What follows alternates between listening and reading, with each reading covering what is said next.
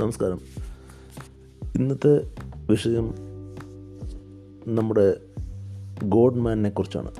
അല്ലെങ്കിൽ God woman നമുക്കറിയാം മാതാപിതാന്തമായി സദ്ഗുരു ശ്രീ ശ്രീ രവിശങ്കർ റാം റഹീം ഇങ്ങനെ കുറേ ഫേക്ക് ഗുരുസ് നമുക്ക് നമുക്ക് അറിയാവുന്നതാണ്. ഇവരൊക്കെ ഇപ്പോൾ ഇന്ത്യയിൽ അറിയപ്പെടുന്ന ദൈവങ്ങളുമാണ്. ഒരു രീതിയിൽ പറഞ്ഞാൽ ദൈവങ്ങളാണ്. നേരിട്ട് എന്നാൽ പ്രത്യേകിച്ച് അത്ഭുതങ്ങളൊന്നും കാണിക്കില്ലെങ്കിലും ഇവർ പലപ്പോഴും അത്ഭുതങ്ങളും ഡാൻസും ആളുകൾ മയക്കുന്ന കാര്യങ്ങളൊക്കെ കാണിച്ചിട്ട് തന്നെയാണ് ഇപ്പോഴത്തെ പൊസിഷനിലേക്ക് എത്തിയത്. നമുക്ക് കണ്ടറിയാം ഇവരെല്ലാം തുടങ്ങിയത് വളരെ ദരിദ്രമായ സാഹചര്യത്തിൽ നിന്നാണ്. അങ്ങനെയുള്ള ഇവർക്ക് ഇപ്പോൾ കോടിക്കണക്കിന് ആസ്തിയുണ്ട്. ഈ ആസ്തി അങ്ങനെ വന്നു? കുറേ ഗിമ്മിക്സ് കാണിച്ചിട്ട് തന്നെയാണ്. അത് വിശ്വസിക്കാൻ ഇവിടുത്തെ പാവപ്പെട്ട ജനങ്ങളുമുണ്ട്. അമ്മയുടെ ഒരു കെട്ടിപ്പിടിക്കൽ വീട് പോകുന്ന എത്രയോ ഭക്തന്മാരുണ്ട്. അമ്മയ്ക്ക് വേണ്ടി എന്തും ചെയ്യുന്ന ആളുകളുണ്ട്. അമ്മ മാത്രമല്ല സദ്ഗുരു പിന്നെ പതഞ്ജലി. പതഞ്ജലിയുടെ സംഗതി വേറെയായിരുന്നു. യോഗ എന്നുള്ള ഒരു സംഭവം വച്ചിട്ടാണ് അധികം കാശുണ്ടാക്കിയത്. കാശുണ്ടാക്കിയത് മാത്രമല്ല ഇപ്പോൾ ഒരു മൾട്ടി മില്ലർ കൂടിയാണ്. ബ്രിട്ടനിലൊക്കെ സ്വന്തമായിട്ട് ഐലൻഡ് വരെ വാങ്ങിച്ച വ്യക്തിയാണ് പതഞ്ജലി. പക്ഷേ അത് ആദ്യം മോദി സർക്കാരിന്റെ ആദ്യത്തെ അഞ്ച് കൊല്ലത്തെ ആ ഒരു സമയത്തായിരുന്നു പതഞ്ജലിയുടെ ഒരു കാലഘട്ടം. ഇപ്പോൾ പതഞ്ജലിയെ പറ്റി ഇത് കേൾക്കാനില്ല. പതഞ്ജലിയുടെ ഒരു പ്രശ്നം എന്താണെന്ന് വെച്ചാൽ പതഞ്ജലി ഹിന്ദിയിലായിരുന്നു അധികം സംസാരിച്ചിരുന്നത്. ഇംഗ്ലീഷ് അത്ര ആയിരുന്നില്ല. അപ്പോൾ സെക്കൻഡ് ടൈമിൽ ബി ജെ പിയുടെ സെക്കൻഡ് ടൈമിൽ പുതിയ അവതാരത്തെ ഇറക്കി അതായത് സദ്ഗുരു. സദ്ഗുരുവിന്റെ ഇംഗ്ലീഷ് ആണെങ്കിൽ നല്ല ഫ്ലുവന്റ് ആണ്. പുള്ളി എവിടെ ആണ് പോയി പ്രസംഗിക്കുകയൊക്കെ ചെയ്യും. പക്ഷേ ഇവരുടെയൊക്കെ ബാക്ക്ഗ്രൗണ്ട് തപ്പിപ്പോയി കഴിഞ്ഞാൽ നമുക്കറിയാം പലരും ക്രിമിനൽ തന്നെയാണ്. ശരിക്കും പക്ക ക്രിമിനൽസാണ് പിന്നീട് ഗവൺമെന്റായിട്ടൊക്കെ മാറുന്നത്. അത് ഇവരുടെ എല്ലാ ആശ്രമം പോയി നോക്കി നോക്കിയാൽ അറിയാൻ പറ്റും. അതിന്റെ ഉള്ളിലൊക്കെ എന്തൊക്കെ ആക്ടിവിറ്റിയാണെന്ന് ശരിക്കും അറിഞ്ഞാൽ പിന്നെ ആ വഴിക്ക് ആരും പോവില്ല. അപ്പോൾ ഇവരുടെ തുടക്കത്തിൽ ഇവർ കുറച്ച് മാജിക്കും കുറച്ച് ആൾക്കാരെ കൂട്ടിയിട്ട് കുറേ ഗിമ്മിക്സ് ഒക്കെ കാണിച്ച് കുറേ ആളുകളെ സ്വാധീനിച്ച് ഒരു ആശ്രമം ഉണ്ടാക്കുന്നു. അത് ആശ്രമം ഡെവലപ്പ് ചെയ്യുന്നു. പിന്നെ ഹോസ്പിറ്റൽ കിട്ടുന്നു. പിന്നെ ഹോസ്പിറ്റൽ മാത്രമായിരിക്കില്ല സ്കൂൾ അങ്ങനെ പല കാര്യങ്ങളും കിട്ടുന്നു. ജനങ്ങളുടെ കണ്ണിൽ പൊടിയിടാൻ വേണ്ടിയിട്ട്. അതിന്റെ കാരണം വേറെ വെച്ചാൽ ചാരിറ്റി വർക്ക് എന്ന രീതിയിൽ ക്യാഷ് കുറേ ഉണ്ടാക്കാം. ചാരിറ്റി വർക്ക് ആകുമ്പോൾ ക്യാഷ് കൊടുക്കണ്ട.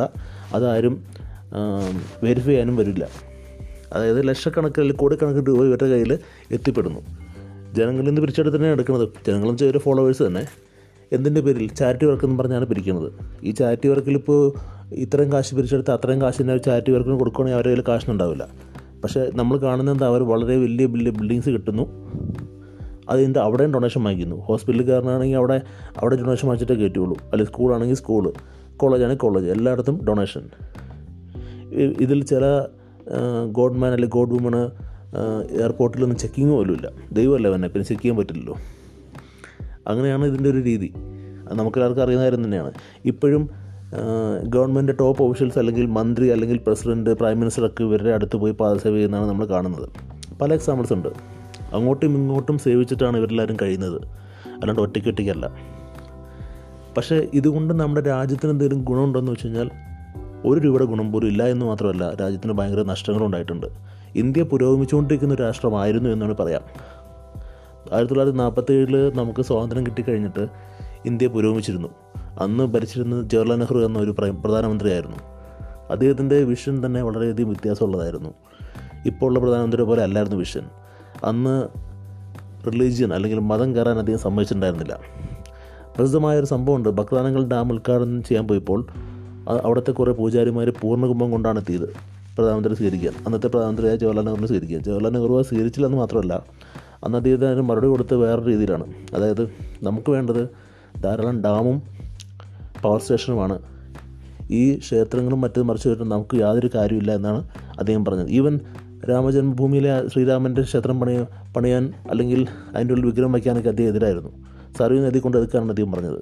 പക്ഷേ ഈ നെഹ്റുവിന്റെ കാലഘട്ടം കഴിഞ്ഞിട്ട് പിന്നെ അങ്ങോട്ട് തുടങ്ങി ഇന്ത്യയുടെ ഡെവലപ്മെന്റ് നേരെ ഡൗണിലേക്കാണ് പോകുന്നത് ഐ മീൻ ഞാൻ ഉദ്ദേശിക്കുന്നത് എന്താണെന്ന് വെച്ചാൽ മതേതര രാജ്യം അല്ലെങ്കിൽ സെക്യുലർ രാജ്യം എന്ന പേരുള്ള ഒരു ഇന്ത്യ ഇപ്പോൾ പേരിൽ മാത്രമായി സെക്യുലറിസം. ബാക്കി എല്ലായിടത്തും മതങ്ങളുടെ ധാരാളത്തുമാണ് ഇപ്പോൾ കാണുന്നത്. റിസർവേഷൻ തുടങ്ങിയത് ശരിക്കും പറഞ്ഞു കഴിഞ്ഞാൽ അത്രയ്ക്കും താഴെ കിടക്കുന്ന കുറച്ച് ജനങ്ങളെ ഉയർത്തിക്കൊണ്ടുവരാൻ വേണ്ടിയായിരുന്നു അംബേദ്കറുടെ ഒരു ഭാവന തുടങ്ങിയതായിരുന്നത്. അത് അന്ന് നല്ല ഉദ്ദേശം തന്നെയായിരുന്നു. പക്ഷേ ഇന്നത്തെ ഇന്ത്യയിൽ വോട്ടർ ബാങ്ക് കൂടി എന്നുള്ള ഒറ്റ കാരണം കൊണ്ട് റിസർവേഷൻ കളയാനോ അതില്ലാണ്ടാക്കാനോ ഇപ്പോൾ ഒരു രാഷ്ട്രീയക്കാരനും സമ്മതിക്കില്ല.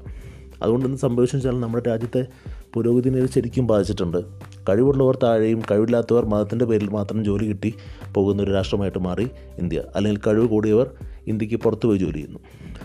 അല്ലെങ്കിൽ അമേരിക്ക യു യു കെ തുടങ്ങിയ രാജ്യങ്ങളിൽ ഇവിടുത്തെ ടാലന്റ് പോയിട്ട് ഇവിടെ നിന്ന് പഠിച്ച് ഇവിടെ നിന്ന് ടാലന്റ് ഉണ്ടാക്കിയിട്ട് അവരവിടെ പോയി ഉപയോഗിക്കുന്നു. നമുക്കൊന്നും കിട്ടുന്നില്ല. പിന്നെ ഈ ശ്രീ ശ്രീ രവിശങ്കർ എന്നുള്ള ഒരാൾ സുദർശന ക്രിയ എന്ന് പറഞ്ഞ സംഭവം ചെയ്യുന്നുണ്ട്. ഈ സുദർശന ക്രിയ ചെയ്യുന്നത് എന്താണെന്ന് വെച്ച് കഴിഞ്ഞാൽ അതും ഒരു ഏറ്റവും വലിയ തട്ടിപ്പ് തന്നെയാണ്. നമ്മുടെ അമേരിക്കയിലൊക്കെ ചോക്കിംഗ് മെത്തേഡ് എന്നൊരു മെത്തേഡിൽ കൊച്ചു കുട്ടികൾ കളിക്കുന്ന ഒരു കളിയാണ് ശരിക്കും അത്. അതായത് കഴുത്തിൽ കുറച്ച് ശ്വാസം മുട്ടിച്ചിട്ട് കുറച്ച് കഴിയുമ്പോൾ ബ്രെയിനിലേക്കുള്ള ബ്ലഡ് ഫ്ലോ വളരെ കുറയുന്നു. അപ്പോൾ ബ്രെയിനിന് ഹാലുസിനേഷൻ സംഭവിക്കുന്നു. പെട്ടെന്ന് തന്നെ നമ്മൾ പിന്നെ ബ്ലഡ് ഫ്ലോ കൊടുക്കുമ്പോൾ ബ്രെയിന് ഭയങ്കര ആശ്വാസം വരുന്നു. ഇതാണ് സയന്റിഫിക് ബേസ് അതിനൊരു സുശ്രക്രിയ എന്ന് പറഞ്ഞ പേരിട്ടിട്ട് അത് ബ്രീത്തിങ് കംപ്ലീറ്റ് കട്ട് ചെയ്തിട്ട് കുറച്ച് കഴിഞ്ഞിട്ട് വിട്ട് കഴിഞ്ഞാൽ നമുക്കിതൊക്കെ സംഭവിക്കും. ജസ്റ്റ് ലൈക്ക് നമ്മളിപ്പോൾ ഒരു മയക്കുമരുന്ന് കഴിക്കേണ്ട എഫക്റ്റ് തന്നെ വരുന്നത്. അതിനുവേണ്ടി ഇത്രയും കാശും കളഞ്ഞ് കുറേ ഡാൻസും കളിച്ച് ആളുകളെ മയക്കിയെടുത്തിട്ട് ഇപ്പോൾ കോടിക്കണക്കിന് രൂപയുടെ ആസ്തിയുണ്ട് രവിശങ്കറിനും സദ്ഗുരുവിനും എല്ലാവർക്കും. കാണുമ്പോൾ ഇവരൊക്കെ ഭയങ്കര സിമ്പിളായിട്ട് ഡ്രസ്സ് ചെയ്യുന്നു വെള്ള വെള്ളയിൽ നടക്കുന്നു. പക്ഷേ ഇവർ പോകുന്ന വണ്ടികളൊക്കെ നോക്കി അറിയാം ഏറ്റവും വലിയ ബി ഡബ്ല്യു അല്ലെങ്കിൽ ബെൻസ് കാറുകളിലൊക്കെ അവർ സഞ്ചരിക്കുകയുള്ളൂ സാധാരണക്കാരന്റെ ഭാഗത്ത് നിന്ന് സഞ്ചരിക്കാറേയില്ല അതിനൊക്കെ അവർ വേറെ എന്തെങ്കിലും ന്യായം പറയുകയും ചെയ്യും. എല്ലാം സാധാരണ നമ്മുടെ നാട്ടുകാർ കാശ് കൊണ്ടുണ്ടാക്കി അവരെ കണ്ണിൽ പൊടിയിട്ടിട്ട് അല്ലെങ്കിൽ പാവപ്പെട്ട സ്ത്രീകളെ പൊടിയിട്ടിട്ട് അവരെ സ്വത്ത് പിടിച്ചെടുത്തിട്ട് പല രീതിയിലും ചെയ്തിട്ട് പുറത്ത് കാണിക്കാൻ വേണ്ടി മാത്രം കുറച്ച് ആറ്റുകാർ കിടന്ന ആളുകളാണ് ഇവരെല്ലാവരും. പക്ഷേ ഇവർക്ക് കിട്ടുന്ന പോപ്പുലാരിറ്റി എന്ന് വെച്ച് കഴിഞ്ഞാൽ വളരെയധികമാണ് ഇതിപ്പോൾ നമ്മളെന്തെങ്കിലും പറഞ്ഞാൽ തന്നെ അതിനെതിരെ സംസാരിക്കാനും അവരില്ലാണ്ടാക്കാനുമുള്ള മാർഗങ്ങളൊക്കെ ഇവർക്ക് എല്ലാവർക്കും അറിയാം. കാരണം ഗവൺമെന്റ് പോലും ഇവർ കൂടെ തന്നെയാണ്.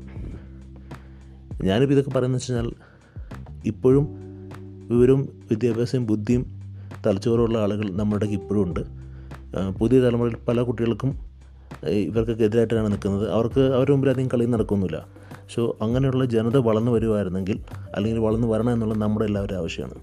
ഇന്ത്യ വികസിക്കണം ഭൗതികമായിട്ടും സാമ്പത്തികമായിട്ടും സൈനികമായിട്ടും എല്ലാം വികസിക്കണമെങ്കിൽ നമ്മുടെ ചിന്താധാരകളിൽ മതങ്ങളോ അല്ലെങ്കിൽ ഇതേപോലുള്ള ഗോഡ് മെന്നോ ഗോഡ് വുമണോ ഒന്നും വരാൻ പാടില്ല. വന്നു കഴിഞ്ഞാൽ നേരെ താഴത്തേക്കായിരിക്കും കുപ്പ് കുത്തുക. ഇപ്പോഴത്തെ ഇന്ത്യയുടെ പോക്ക് കണ്ടിട്ട് മതങ്ങൾ വരാനാണ് സാധ്യത കൂടുതൽ. മതങ്ങളാണ് വാണുകൊണ്ടിരിക്കുന്നത്. ആ ഒരു വാഴ്ച കുറച്ചിട്ട് സയൻസിന്റെ മാതയിലേക്ക് വരുവാണെങ്കിൽ അല്ലെങ്കിൽ വരിക എന്നുള്ള നമ്മുടെ എല്ലാവരുടെയും ആവശ്യമാണ്. നമ്മുടെ കുട്ടികളെ നമ്മൾ അതുപോലെ വേണം വളർത്താൻ. അവർക്ക് അതിനുള്ള ഒരു ഫീഡ്ബാക്കാണ് കൊടുക്കേണ്ടത്. അല്ലെങ്കിൽ ഇപ്പോൾ മീഡിയ പോലും മതങ്ങളുടെ പുറകെയാണ്. സോ എന്നാലും അവിടെ ഇവിടങ്ങളിൽ കുറച്ച് വെളിച്ചങ്ങൾ കാണുന്നുണ്ട്. ആ വെളിച്ചങ്ങൾ ഉണർന്നു വരട്ടെ. നമ്മുടെ ഇന്ത്യയെ കൂടുതൽ കൂടുതൽ ഉയരങ്ങളിലേക്ക് ആ വെളിച്ചങ്ങൾ നയിക്കട്ടെ എന്ന് പറഞ്ഞുകൊണ്ട് ഞാൻ ഇന്നത്തെ എപ്പിസോഡ് അവസാനിപ്പിക്കുകയാണ്. നന്ദി നമസ്കാരം.